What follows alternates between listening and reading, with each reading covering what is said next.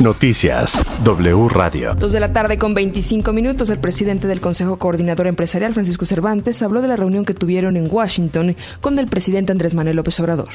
Fíjate que sí hemos transitado cuando cuando se hacen compromisos este en estos foros, en estas mesas, sí sí son son compromisos este que se cumplen. Siempre como todo hay detalles, no, no son fáciles las agendas, pero siempre este en mesas de diálogo y todo resolvemos o, o hacemos o, avanzamos, ¿no? Y aquí, bueno, pues estuvo de parte nuestra, estuvo el ingeniero Slim, estuvo Toño del Valle, estuvo Guillermo Fogel, o sea, también capitanes muy importantes de nosotros, pero además esta, esta reunión este, está en una comida en el Consejo Mexicano de Negocios, pues donde invitamos al, al presidente, porque teníamos el, el CEO Dailo en el mismo mes que él tenía la visita, y quisimos aprovechar, ya que había inquietud por parte de empresas de energía, y bueno, además el presidente trajo su gabinete de energía. Eso no lo habíamos visto. Esto sí, a nosotros por eso calificamos que fue muy interesante.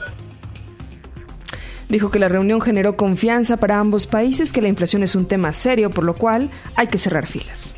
Fue una reunión muy seria, muy, muy seria, y, y el anuncio además lo hizo, lo hizo el gobierno los, de los este, 40 mil millones de inversión. Dijo ahí muy claro, dijo, no hemos quitado un solo contrato hemos discutido en las mesas, pero un solo contrato no se ha no se ha echado para abajo, no cosa que cosa que es cierto, ¿no? Y ahí estaban en la mesa este muchas muchas empresarios importantes.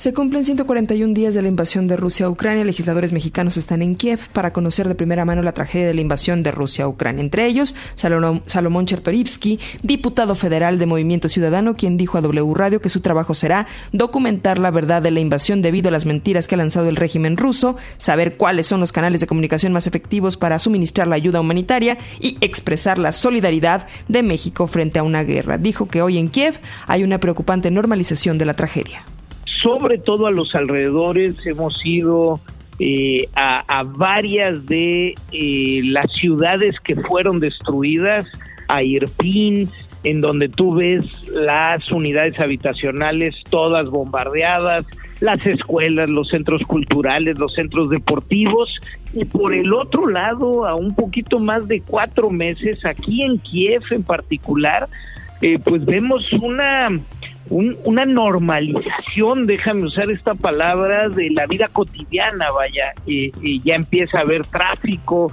la gente está en las calles, los comercios están nuevamente abiertos, incluso ayer que veníamos, Carlos, en el tren de regreso, bueno, de, de ahora sí que de Polonia a, a Kiev, mucha gente, mujeres mayoritariamente con niños, venían de regreso ya que estuvieron meses fuera de casa.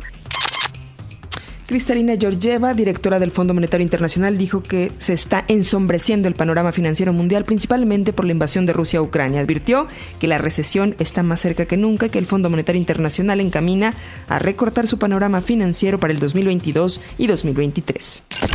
Toda la información en wradio.com.mx.